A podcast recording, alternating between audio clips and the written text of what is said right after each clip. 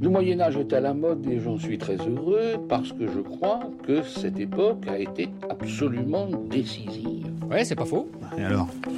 Je, je, voulais parler à des gens intéressants, enrichissants de par leur culture ancestrale. Et... Passion médiéviste. Des rencontres. Bonjour à toutes et à tous et bienvenue dans la série Rencontres, l'annexe en quelque sorte de Passion médiéviste, où je vous propose de rencontrer des personnes qui font vivre le Moyen Âge aujourd'hui, qui transmettent le goût pour l'histoire médiévale au grand public et qui, à leur niveau, luttent contre les idées reçues cette belle période de mille ans. Aujourd'hui, comme vous l'entendez peut-être, nous ne sommes pas dans le studio de Passion médiéviste. Nous sommes dans un lieu historique. Oui, on peut le dire, dans un lieu historique avec des murs très très très épais. Et là, autour de nous, il y a plein de cartons, d'archives, il y a plein de papiers partout, partout. Et en face de moi, j'ai Louisa Torres. Bonjour Louisa. Bonjour. Tu es depuis juillet 2015 conservatrice chargée des manuscrits médiévaux et Renaissance à la bibliothèque de l'Arsenal. C'est là où nous sommes, Louisa. Et je le tease déjà un petit peu dès maintenant, mais dans un prochain format, encore une nouveauté chez Passion médiéviste, tu nous feras visiter justement ce lieu.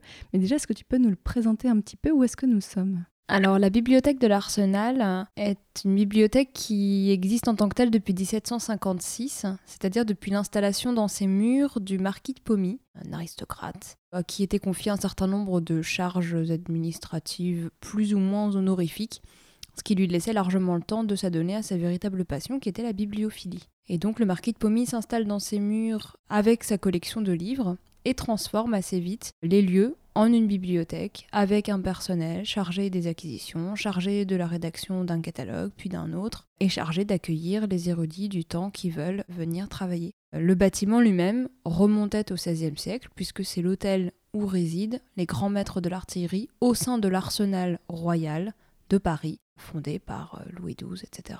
Tu vas nous expliquer en quoi consiste ton métier tout à l'heure, mais déjà je voudrais revenir un petit peu sur ton parcours. Est-ce que dès le début tu veux devenir conservatrice ou est-ce que c'est venu au fur et à mesure? Euh, Non, c'est plutôt une sorte de grande succession de hasards en fait.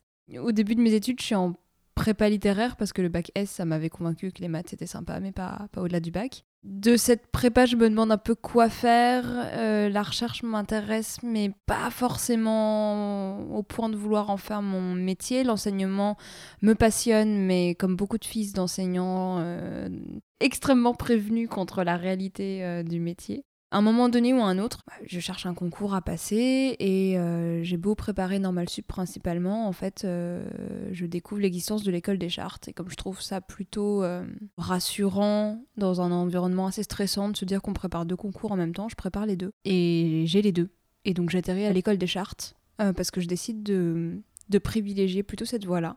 L'école des chartes, c'est la voie royale pour être conservateur. C'est ça, qu'est-ce qu'on prépare à l'école des chartes? Enfin, Qu'est-ce qu'on étudie?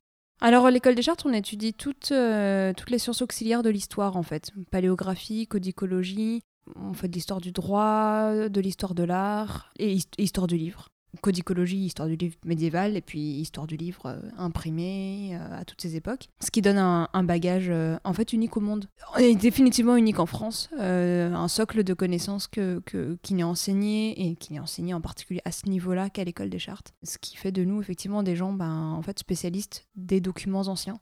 Alors, moi, j'ai choisi la filière histoire du livre, histoire du, du manuscrit, parce que c'était ça qui m'intéressait. Et évidemment, il y a tous les cours d'archivistique, euh, de sigillographie, d'héraldique, etc., etc. Pour la science des sceaux, la science des, des blasons et tout ça. Tout à fait. Pour ceux qui se destinent plutôt euh, à des carrières dans les archives de, dans les archives de France. C'est un, un, très beau socle d'enseignement. Euh, enfin, c'est un, un, ensemble qui n'existe en tant que tel nulle part ailleurs, qui est extrêmement complet et euh, avec des profs qui sont tous des, des, sommités dans leur discipline. Enfin, moi, j'étais à l'école avec, euh, à l'époque, de, de, quelques très grands noms, et c'était vraiment enfin, des, des gens enfin, d'un savoir, euh, d'une érudition. De... Comme qui, par exemple Incroyable. Pascal Bourguin, ma prof de latin médiéval, littérature latine médiévale et codicologie, qui a assez peu publié du reste était une personne dont on avait l'impression qu'elle avait vécu au Moyen Âge et fabriqué des livres elle-même et elle avait lu absolument toute la littérature latine, la connaissait majoritairement par cœur, du reste parlait latin médiéval couramment, enfin vraiment quelqu'un de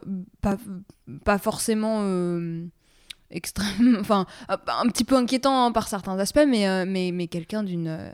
pour moi les cours avec elle c'était... Oh, c'est un c'était une sidération absolue en fait. C'était vraiment le ou, ou- ouvrir une entrouvrir une porte sur euh, 40 ans de fréquentation des manuscrits médiévaux quotidiennes. Quand j'y repense, c'est vraiment l'impression d'avoir euh, gratouillé la surface d'un truc qu'elle ne transmettra jamais que partiellement. Elle a formé énormément de gens. hein.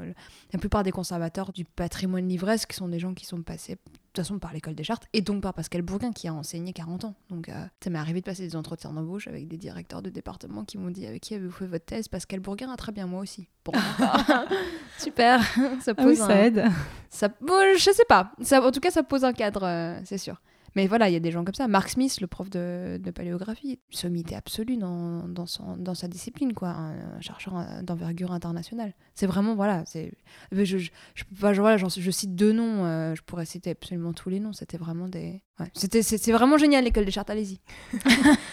Moi, j'ai essayé le concours, mais j'ai clairement, je l'aurais jamais eu, mais c'est pas grave.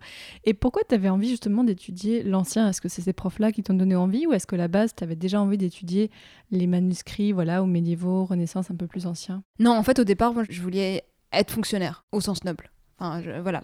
Pour moi, euh, faire une carrière dans le privé, c'était pas, c'était pas envisageable. Je voulais être serviteur de l'État, en gros.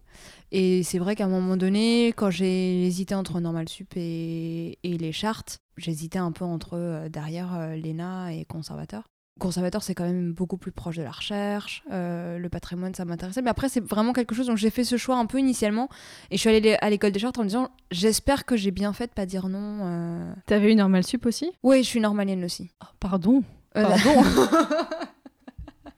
Quand on est bon en latin, on est bon en latin. En fait, j'ai fait les deux finalement. J'ai fait les deux en parallèle. C'était Ah oui, ce qui quand était, même. euh, un peu acrobatique, mais euh, j'ai beaucoup aimé pouvoir continuer à, euh, enfin, faire des choses différentes. Parce que le, le corpus d'enseignement à l'école des chartes est très, très, très dense, très riche et très cohérent. Et du coup, c'est aussi un ensemble assez fermé de disciplines qui sont toutes étroitement corrélées les unes aux autres. Et à Normal Sup, je faisais de la musicologie, euh, euh, j'ai appris l'italien parce que je fais genre 4 ou 5 cours d'italien différents, euh, ce qui m'a mené un peu au niveau avancé en, en un an et demi. Mais faire les deux, c'était pas trop compliqué. Ah c'était juste acrobatique en termes de- d'emploi du temps.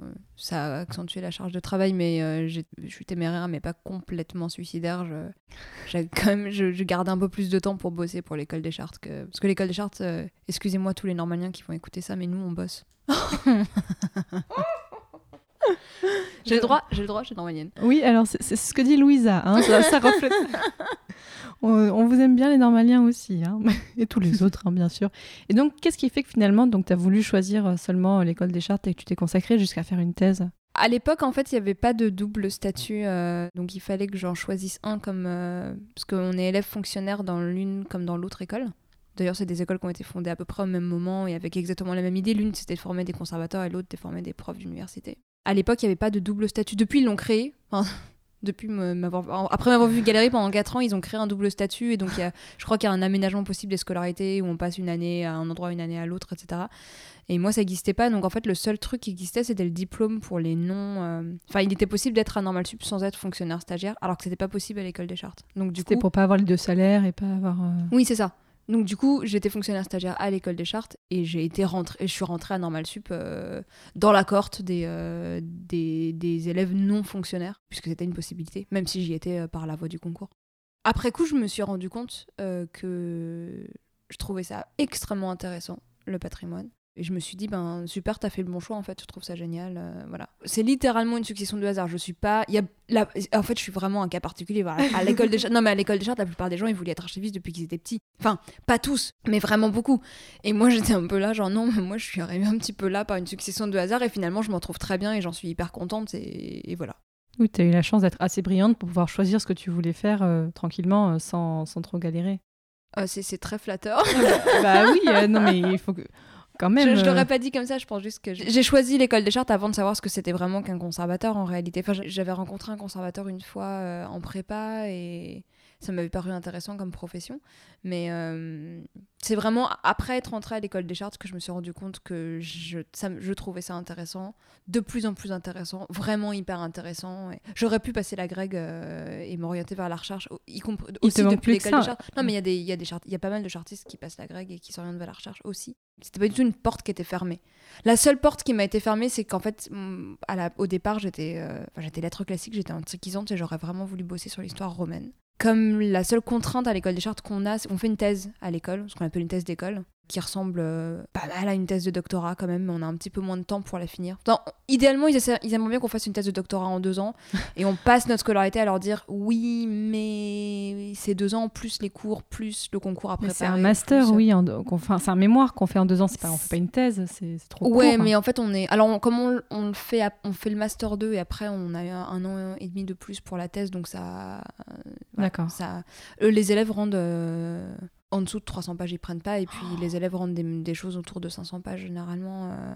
Ah Mais ça comprend pas mal d'éditions. Alors, la seule contrainte, c'est que c'est sur euh, document inédit. Donc, ben, fatalement, l'Antiquité, c'est compliqué. À moins de faire une Document inédit, ça veut dire des documents qui n'ont jamais été étudiés euh, jusqu'à présent. ou très mal, ou pas en France, ou très anciennement, et donc avec une, euh, des méthodologies.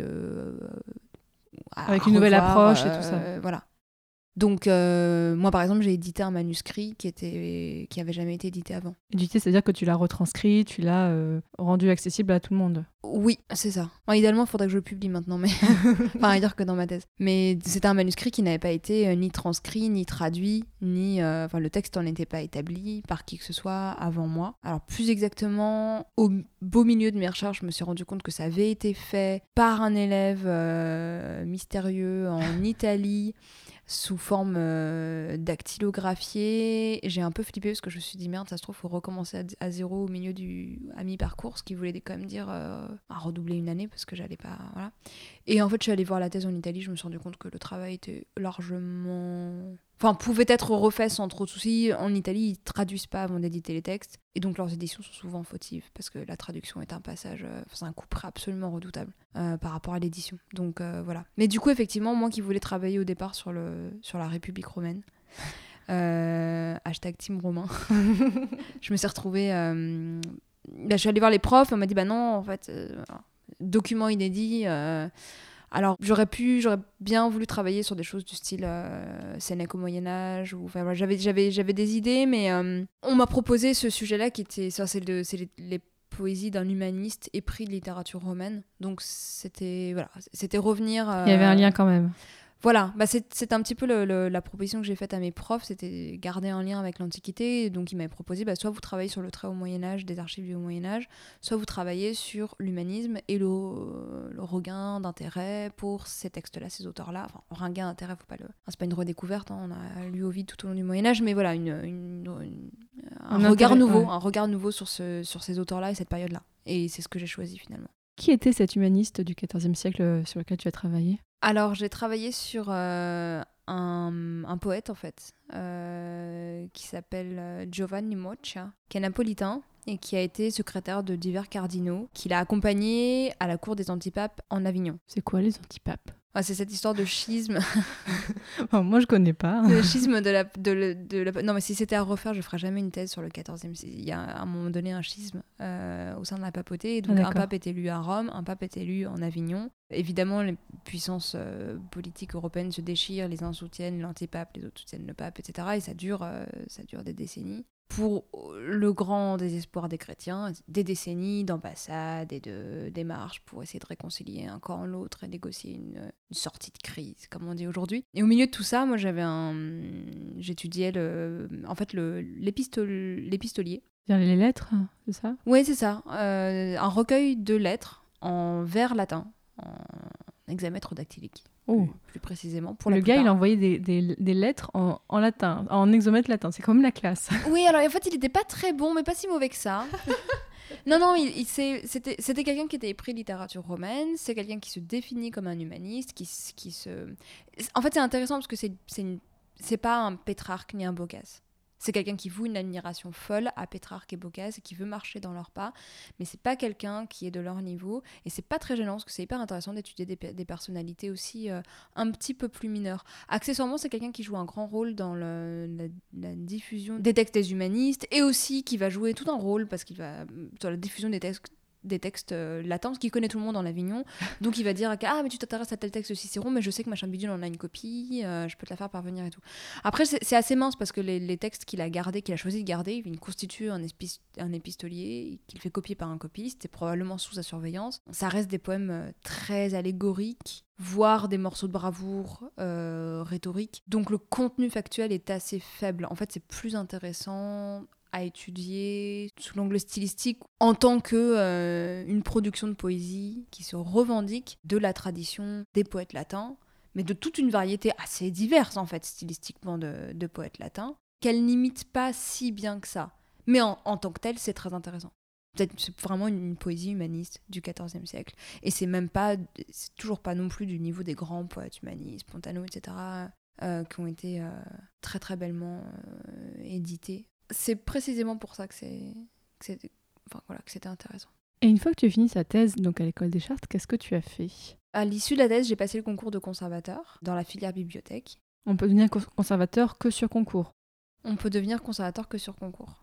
Il existe deux concours. Il existe le concours du patrimoine et le concours des bibliothèques. Parce qu'à l'époque de Mitterrand, euh, les, les deux filières ont été scindées. Notamment pour absorber, euh, dans les bibliothèques, il y a énormément, énormément de conservateurs en fait en BU. Euh, les directeurs de BU, les chefs de section, etc. sont tous des conservateurs. Donc c'est du personnel scientifique, mais c'est des métiers quand même assez différents de ce que font les conservateurs du patrimoine. Évidemment, au sein des bibliothèques, il reste quand même des conservateurs spécialisés dans le patrimoine. On a un petit peu plus, en fait, en- numériquement, on a un poil plus la portion congrue de la, profession et nous, notre, notre métier ressemble davantage au conservateur du patrimoine. Mais bref, en gros, on s'occupe de livres. Euh, et moi, c'était ça ma spécialité et c'était ça que j'avais envie de faire de toute façon, donc euh, depuis le début de l'école des chartes. Donc j'ai passé ce concours. Alors quand on vient de l'école des chartes ou qu'on a une formation dite équivalente, donc reconnue équivalence par une commission d'équivalence, on passe un concours euh, particulier. En gros, on est dispensé de, l'écrit du concours. Ce qui est pratique, hein, parce qu'il n'y a pas d'écrit à passer, mais surtout ce qui est une, euh, une façon pour l'État de s'assurer du recrutement de personnes qualifiées dans la gestion du livre ancien. Parce que généralement, les gens qui réussissent le concours externe sont pas du tout des gens qui sont formés au livre ancien, rarement à l'histoire de l'art et absolument jamais à la codicologie, euh, à la paléographie, au latin médiéval. Et en fait, c'est comme des compétences qui sont difficiles à, à acquérir quand on les a pas acquises pendant ses études. C'est jamais impossible, mais c'est quand même plus difficile à, acquérir. Donc le, principe d'avoir un, concours réservé pour... anciennement, c'était chartiste, et puis en fait, ça s'est élargi à tout profil un peu équivalent, c'est maintenir dans le, dans le grand ensemble des...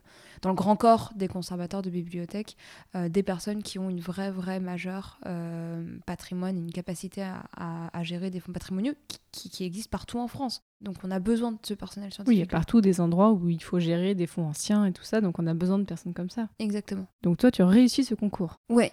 Ça va, ça s'est bien passé aussi? Oui. Et une fois le concours obtenu, qu'est-ce que tu as dû choisir un endroit où aller? Tu as dû candidater? Alors après le concours, tu entres à l'ENSIB, qui est l'école d'application, donc comme l'ENA, comme l'INET, comme l'INP, euh, voilà, une école d'application, donc c'est-à-dire tu es fonctionnaire stagiaire, conservateur stagiaire plus exactement, et tu apprends le métier. Alors avec cette habituelle dichotomie des écoles d'application où on te demande de connaître déjà le métier pour réussir le concours et après on te le réenseigne pendant un an et demi. Mais bon, c'est une sorte de propédeutique, tu as des tas de stages, tu rencontres des tas de professionnels et euh, tu crois que tu connais le métier en sortant et évidemment c'est absolument faux, mais personne ne s'attend à ce que tu connaisses le métier en sortant de l'ANSIM donc c'est pas grave. Ça dure un an et demi à l'issue duquel euh, tu... Bah, le... il- mettons, il y a 30 conservateurs d'État dans la promotion, le ministère dégage 30 postes et les propose. Chaque année, il y a 30 postes qui s'ouvrent ou... Alors c'est plutôt une vingtaine. Je crois même que c'est en, en forte décroissance en ce moment, mais euh, Et j'imagine qu'il y a des personnes qui quittent, qui vont à la retraite, donc il faut aussi remplacer ces personnes-là. C'est pas oui, tout forcément à fait. 20 Oui, bien sûr, euh, oui, oui, c'est c'est c'est pas des créations de postes, Ah, c'est ouais. des, des postes qui se libèrent par le jeu des mutations ou des, ou des départs à la retraite. Bien évidemment, c'est des postes euh, con- convenables pour des personnes dé- démarrant dans le métier. hein. On propose aucun poste de direction, très très peu de postes de direction, pas de direction de gros établissements pour des sortants NSIB, à moins de savoir qu'il y a dans le lot euh, des personnes qui, mettons, sont en reprise d'études ou des choses comme ça et qui sont capables d'assumer ce type de poste. Mais euh, globalement, les postes des sortants d'NSIB, c'est ce qu'on appelle des premiers postes, quoi. Et tu as fait des stages où? Alors j'ai fait principalement un stage au département de la musique de la BNF. J'étais sur un dossier de mécénat et j'étais en charge de proposer des pistes pour impulser une politique de mécénat au département. Et comment tu es arrivé ici, là où on est, à la bibliothèque de l'Arsenal? La bibliothèque de l'Arsenal euh, recrutait quelqu'un pour s'occuper de- des manuscrits médiévaux et Renaissance. Donc ils ont ouvert le poste euh, sur différents mouvements, ils l'ont ouvert à l'externe, ils l'ont ouvert à l'interne à la BNF. Ils voulaient vraiment un médiéviste formé à la codicologie, etc. Donc ils ont un peu cherché partout et il se trouve que dans ma promotion de conservateur, on était trois médiévistes. Donc ils ont fait le choix d'ouvrir le poste euh, au sortant NSIB puisqu'il y avait trois médiévistes plus une byzantiniste, donc ils, ils savaient qu'ils allaient avoir voilà, un petit peu le choix parmi des profils intéressants. Et c'est moi qui ai eu la chance d'être euh, retenue sur, euh, sur ce poste. Et concrètement, qu'est-ce que tu fais ici donc depuis juillet 2015 En quoi consiste ton son travail? Alors c'est une question très compliquée. je fais plein de choses. Bon, d'abord je fais des tas de trucs qui n'ont rien à voir avec les manuscrits médiévaux parce que dans un département il y a tout un tas de machins administratifs à gérer, donc évidemment euh, bah, tout le monde y prend sa part. Généralement le lot du dernier arrivé c'est d'être le correspondant informatique hein, de... de la bibliothèque. Donc euh, hey Ma fiche de poste, vraiment de chargé de collection, c'est. euh, j'ai- J'aime bien dire que c'est être l'interface entre euh, euh, la collection et le monde extérieur. Donc les chercheurs, les personnes qui sont intéressées par des numérisations, les personnes qui veulent emprunter les livres pour des prêts aux expos, enfin pour les, pour les présenter dans des expositions, que ce soit d'autres collègues de la BN ou que ce soit des collègues étrangers. J'ai un manuscrit qui est au Getty en ce moment par exemple. Enfin voilà. Et puis j'en ai très très régulièrement qui sortent. La collection est très sollicitée pour les prêts parce que c'est une très belle collection. Mon travail a plusieurs leviers et le levier principal c'est le catalogue. Donc c'est améliorer le ref- le- les notices du catalogue. Les notices du catalogue datent de la fin 19e en gros, sont rédigées sur une quarantaine d'années à la fin 19e. C'est un bon catalogue. hein. Il y a des catalogues du 19e siècle vachement plus elliptiques que le, que le mien. C'est-à-dire en fait quel, quel défaut il peut avoir? Euh, bah, il présente un manuscrit comme euh, manuscrit en latin semble être du 12e. Oui, très très vague.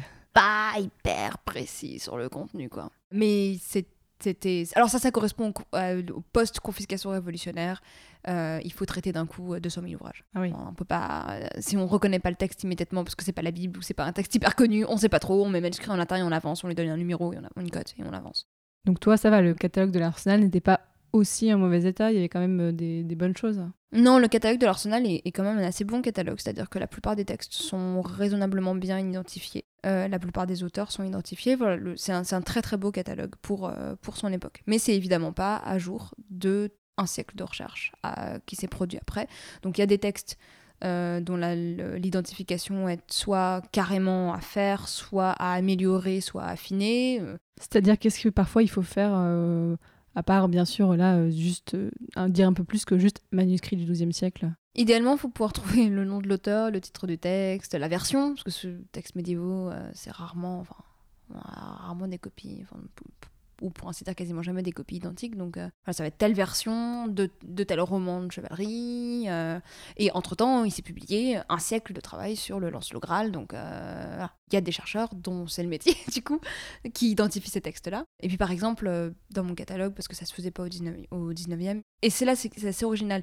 Il y a une mention de tout ce qui est décor enluminé, etc. Mais au 19e, il n'y avait pas de recherche sur les enlumineurs. Donc aucun enlumineur n'est nommé. Or aujourd'hui, il y a beaucoup de recherches. Et donc moi, je reprends les notices pour mettre à jour, à partir des travaux des chercheurs. hein, c'est juste vraiment, je fais de la bibliographie. Je dépouille, euh, je, euh, je prends ce qui a été identifié et je le signale dans la notice de façon à ce que quelqu'un cherchant euh, le maître de la Cité des Dames voit apparaître les manuscrits de l'Arsenal qui ont été enluminés par cet enlumineur-là, sachant que la recherche avance et que le maître de Fauvel, c'est probablement pas tous les 40 manuscrits sont pas du- de la main du maître de Fauvel, mais euh, une partie sont de son atelier. Et donc à l'Arsenal, j'ai pas mal de manuscrits attribués au maître de Fauvel et je sais que j'en ai certains qui sont probablement attribués au sub-Fauvel, mince, d'après l'expression d'Alison Stones, donc en fait un atelier ou un suiveur ou quelque chose comme ça. Et donc ça c'est voilà, c'est euh, prendre, enfin se tenir à jour de la recherche. Alors c'est un travail de fond extrêmement long. T'es vraiment en double dialogue avec les chercheurs en fait euh, à ce niveau-là. À la fois tu leur communiques des éléments et à la fois c'est eux après qui vont t'aider à. En fait c'est un cycle ton travail sur ce niveau-là. Oui, alors moi, ma, là où j'ai, enfin, là où j'ai une vraie, une vraie responsabilité euh, intellectuelle et scientifique, c'est sur l'histoire de la collection. Je suis censée être le référent scientifique sur pourquoi tel bouquin est arrivé ici, par quel biais il est passé. euh. Je suis censée pouvoir donner cette information-là à un chercheur qui me, qui me la demande. Et donc, c'est aussi euh, du travail, du travail scientifique et, euh, et des, des compilations. Ça, c'est ma. On va dire que ça, c'est littéralement la responsabilité scientifique d'un numéro un du chargé de fond, c'est d'être l'interlocuteur scientifique sur l'histoire du fond pour le chercheur. Et puis, effectivement, les travaux des chercheurs vont me permettre en, en retour d'améliorer ma connaissance de la collection, d'améliorer le référencement, le signalement de la collection.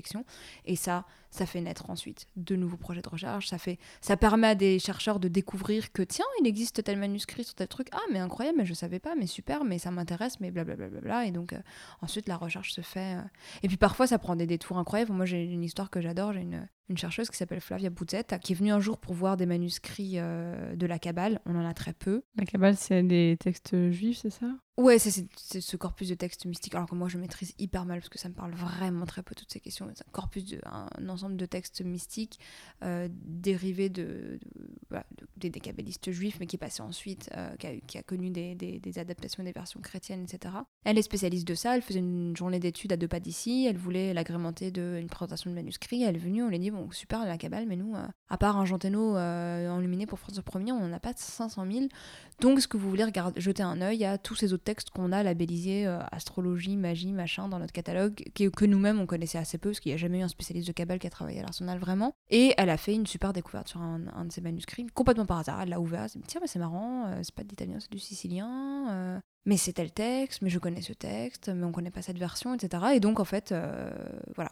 Donc, elle a publié euh, deux c'est articles génial. dessus. Il y a encore beaucoup d'autres travaux euh, à venir euh, qui sont prévus sur ce manuscrit. Donc, c'est voilà, c'est génial. Et typiquement, on a juste ouvert le bon manuscrit sur le bon. Mais voilà, maintenant, on va pouvoir mettre un vrai nom sur la notice, euh, une vraie identification du texte, une identification euh, des, euh, des annotations marginales. On est en train de reconstituer l'histoire de ce manuscrit. quand C'est un manuscrit donc sicilien. Comment est-ce qu'il est arrivé jusqu'à Paris Et ça implique des très grands noms de l'histoire de la Kabbale. Donc voilà, je, je, je déflore pas trop ses, travaux, mais c'est voilà, elle a fait des découvertes absolument passionnantes qu'elle est en train d'approfondir, de, vérifier, de, de recouper. Et c'est c'est vraiment génial. Donc s'il y a des chercheurs qui nous écoutent, n'hésitez pas à venir à l'Arsenal parce qu'il y a peut-être des choses en fait que vous avez encore dans vos cartons qui mériteraient vraiment d'être étudiées. Alors dans mes cartons, c'est un peu exagéré. Tout est tout est au catalogue, hein, donc Oui, il n'y a, pas des choses cachées. En revanche, voilà, il faut savoir que les- la grande majorité des, des notices du, du- au catalogue de l'Arsenal, à moins que ce soit marqué en bas notice révisée en 2000 et quelque chose, euh, sont des notices qui datent euh, de la fin du 19e. Donc effectivement, il y a énormément de choses à revoir, affiner, vérifier, etc. Et moi, je fais euh, une grande partie de ce travail, mais que les chercheurs n'hésitent pas à, enfin, voilà, à les faire fouiller, à se dire, euh, là, j'ai l'intuition qu'il pourrait y avoir des choses intéressantes. allons voir, et peut-être que oui, peut-être que non, mais... Le catalogue, il est consultable en ligne? Oui, il est consultable dans euh, archivemanuscrit.bnf.fr. tout On mettra les liens dans la description de, de l'épisode. Magnifique. Et en plus de ça, tu fais aussi pas mal de travail de vulgarisation envers le grand public, pas seulement envers les chercheurs. Oui, effectivement, alors c'est une spécialité de l'Arsenal de, de- d'être un, un lieu pas uniquement ouvert aux chercheurs, mais également à un plus large public. J'aime bien raconter l'histoire que euh, Rendez-vous avec X, la fameuse émission de France Inter, a démarré par un- une rencontre fortuite entre Patrick Penou, le, le- le journaliste qui l'animait et qui la, qui la produisait, et euh, Monsieur X, enfin, son, sa, sa source euh, au sein des... Un des- interlocuteur, ouais. Au sein de- des services généraux, euh, enfin des services de renseignement, pardon, euh, donc à l'arsenal. Donc c'est pour dire un peu la, diversité des profils euh, chez nous. Mais globalement, voilà, donc depuis une, euh, 10 ou 15 ou 20 ans d'ailleurs, je sais pas trop, il y a toute une programmation d'expos et de conférences à la bibliothèque de l'Arsenal. Et globalement, on est un endroit où il y a une attention particulière qui est portée au grand public. On est aussi un établissement qui a notre public, c'est majoritairement des chercheurs. Euh, les conservateurs ici ont historiquement été euh, de grands chercheurs aussi, euh, les directeurs aussi, etc. Donc c'est vraiment, on a, on a un très bel établissement pour ça. Mais on a cette particularité d'avoir une attention portée au grand public. Donc c'est vrai que j'ai fait des conférences à l'Arsenal et aussi à Richelieu. J'ai fait des conférences sur Facebook. Et en fait, moi j'aime bien ça. Voilà, c'est le côté fils de prof qui, de, fille de prof qui remonte par d'autres biais, mais j'aime beaucoup faire de la vul- vulgarisation. J'ai un compte Twitter dont je me pour euh, partager un petit peu les merveilles que j'ai entre les mains. Je conseille à tout le monde d'aller te suivre parce qu'à chaque fois, on voit des, des photos de manuscrits, mais magnifiques. C'est vraiment à chaque fois un régal pour les yeux. Mais en fait, c'est c'est assez délibéré de ma part. C'est vraiment l'idée de hum, montrer donner à voir. C'est un patrimoine national, c'est un patrimoine qui appartient à tous. Pour des raisons de conservation évidentes, on ne peut pas les mettre entre les mains de tous si facilement. Euh, une exposition, c'est éreintant pour un livre, donc un livre il peut être exposé maximum trois mois, une fois tous les trois ans, maximum. Et puis il y a tout un tas de petites choses qui sont pas assez flamboyantes pour une exposition, et donc que vous ne verrez jamais à moins que je prenne une photo et je la mette sur Twitter ou que je le numérise pour le mettre sur Gallica. Mais je vais numériser. Euh, j'ai une très très très longue liste de trésors à numériser avant d'en arriver aux petites choses qui sont en fait malgré tout assez belles, euh, intéressantes en soi, euh, fascinantes. émouvantes, drôles, etc. Il faut s'emparer de ces biais-là pour juste donner à voir en fait. C'est vraiment ça la philosophie. Et d'ailleurs, même tu travailles en étroite collaboration aussi avec Gallica, même pour faire des projets, c'est ça? Oui, alors c'est, je, travaille effectivement de près avec l'équipe des réseaux sociaux de Gallica. Derrière le compte de, réseaux sociaux de Gallica, il y a à la fois l'équipe qui s'occupe de Gallica en tant que telle et un réseau de personnes différentes à la Bibliothèque nationale qui, qui animent le compte. Et puis, euh, évidemment, il y a des tas du coup de liens avec euh, Ah, mais on a repéré tel document, euh, est-ce qu'on envoie des renseignements dessus, est-ce qu'on monte un projet, est-ce qu'on fait des choses et tout? Et c'est avec eux notamment que j'ai fait le, Gallica Live l'année dernière, donc une sorte de conférence sur un manuscrit de l'Arsenal dont les images ont été à la fois un mélange de tourner en direct et de euh, montrer dans Gallica pour qu'on puisse avoir vraiment une grande liberté au niveau des zooms et des choses. Et en fait, les gens posaient les questions en direct et je répondais en direct. C'était vraiment génial. J'espère qu'on le refera à un moment ou à un autre. C'était vraiment un moment, de... un moment très très sympa. C'est vraiment de la culture directement aux gens, là, euh, vraiment juste sur Facebook. Oui, alors c'est jouer le jeu de, de, des questions en direct, quoi. C'est assez spécial et euh, j'étais assez stressée avant. Je me disais, vous me posez des cols pas possibles. Et en fait, c'était des, questions super simples, mais, euh, mais c'était voilà, c'était génial de pouvoir euh, offrir euh, cette, cette possibilité-là aux gens. Alors après, plus ponctuellement, je, vais collaborer avec eux. Bon, il y a un carnet de vacances qui, va, ah. qui vient de sortir, qui, qui, qui, sera sorti quand vous, vous entendrez cet épisode, pour lequel j'ai joué, j'ai joué le rôle d'expert mots croisés, puisque je, je, à mes heures perdues, je fais les mots croisés. Euh, et, en fait, il y, a des collections de, mots croisés euh, absolument géniales dans Gallica. En fait, c'est ultra sympathique de se plonger dans des mots croisés des années 30 ou 40. Parce qu'il faut vraiment se plonger dans le mindset d'une personne des années 30 ou 40. Non, mais c'est vrai, hein, et c'est oh, pas, pas, pas tout à fait le même vocabulaire. C'est pas la même culture. Alors, les gens des années 40 ou 50 avaient une culture classique et biblique Bon, biblique, on s'y attend un peu plus, mais classique. Phénoménal. En fait, c'est des mots croisés euh, vraiment force 10 euh, euh, facilement. Mais certains étaient des verbicrucistes, mais absolument géniaux, quoi. Donc voilà, bah, bref, faites les mots croisés de euh, Gallica pendant vos vacances. Euh, on va publier, je vais essayer de publier un petit. Euh, enfin, je, veux vraiment qu'il publie un petit fascicule, un petit fascicule de mots croisés de, Max Favalelli, qui est le grand maître, un des plus grands verbicrucistes français. Je vais leur proposer quelque chose. On mettra sur le site tout ce qu'on pourra mettre, tout ce qui sera disponible quand l'épisode sortira effectivement. Super. Pour finir cet entretien, Louisa, j'ai une petite question que j'aime bien demander. J'aime bien demander des conseils aux personnes que je rencontre. Eh bien, tout simplement, est-ce que tu as des conseils pour des personnes qui voudraient devenir conservateurs? Je conseillerais aux personnes d'abord d'avoir une grande culture dans leur domaine et d'aller voir de plus près l'école des chartes. Il y a des cours euh, pour adultes, il y a des formations ponctuelles, il y a des ressources en ligne, euh, il y a des masters spécialisés. Euh.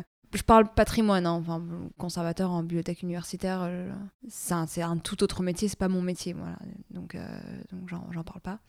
Ouais, je conseillerais ça. J'ai un peu fait une blague en taclant les Normaliens au début de, de, l'interview et j'ai le droit parce que j'en suis. Mais je rappelle. Mais euh, c'est en fait, ça, ça m'étonnait énormément quand j'étais à Normal Sup en fait. Les gens avaient vraiment plus ou moins cette espèce de préjugé que l'école des chartes c'est un repère de, de royalistes débiles. Euh. non mais c'est vrai, hein. enfin c'est mais jusque enfin les profs, les élèves, tout le monde dit mais les, les, chartistes c'est pas des, des, abrutis.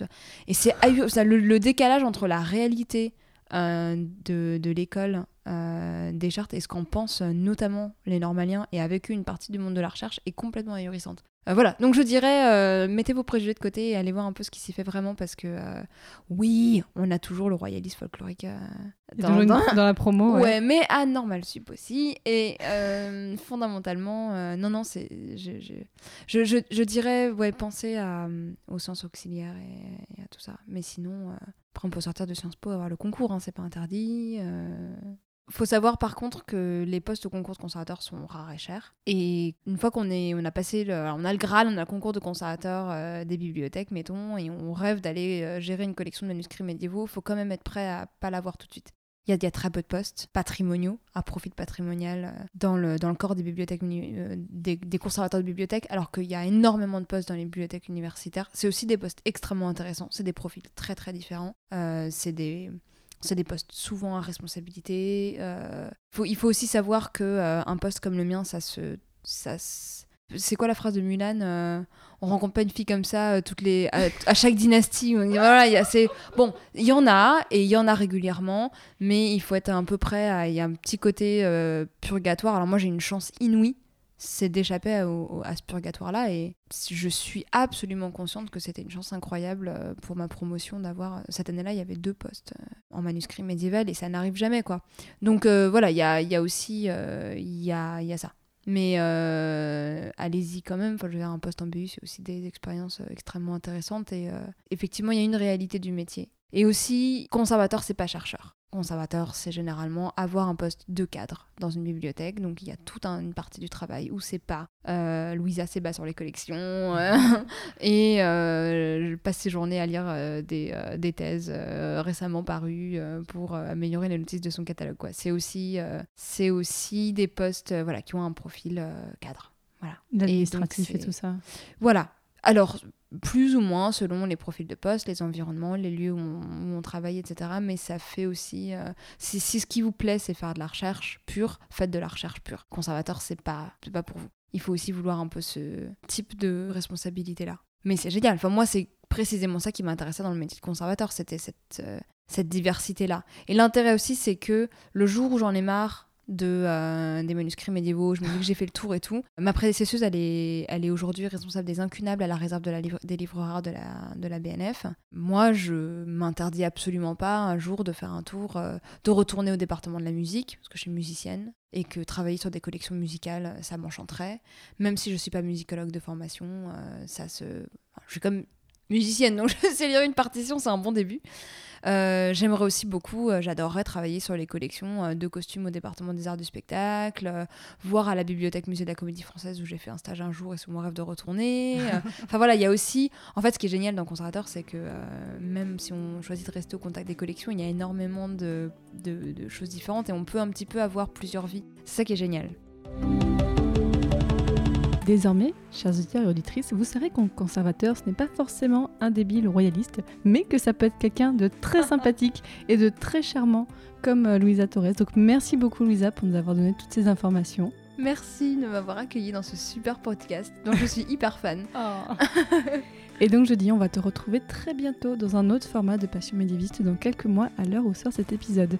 Vous retrouverez plein de choses dont on a parlé sur le site passionmédiéviste.fr et dans le prochain épisode de rencontre, nous allons rencontrer un homme de radio. J'en dis pas plus. Salut